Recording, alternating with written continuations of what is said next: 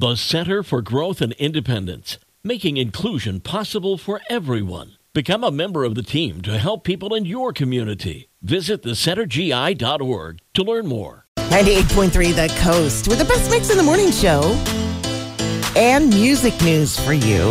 All right, so here is Forbes, Forbes magazine and their list of the richest people categories. They have several categories. So they just came out with their richest self made women list. And who do you think tops that list as far as musicians?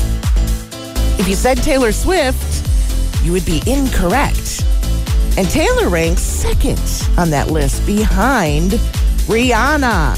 She tops it. Her net worth is estimated at around 4.1 billion with a B dollars due to her music sales and her Fenty beauty brand.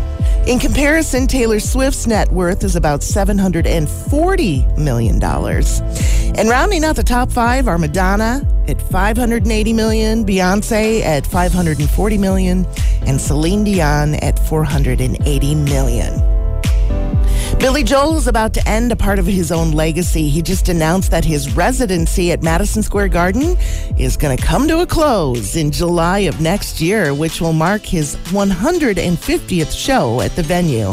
10 years of doing residency there. Tickets for the general public will go on sale one week from today if you want that one last chance to see Billy Joel in concert at Madison Square Garden. And Alanis Morissette is releasing her greatest hits album. It's called The Collection, out on vinyl this year. August 25th is the release date. She celebrates her 49th birthday coming up next week. And this is the first release of the uh, the album on CD back in 2005. That's today's music news for you from 98.3 The Coast.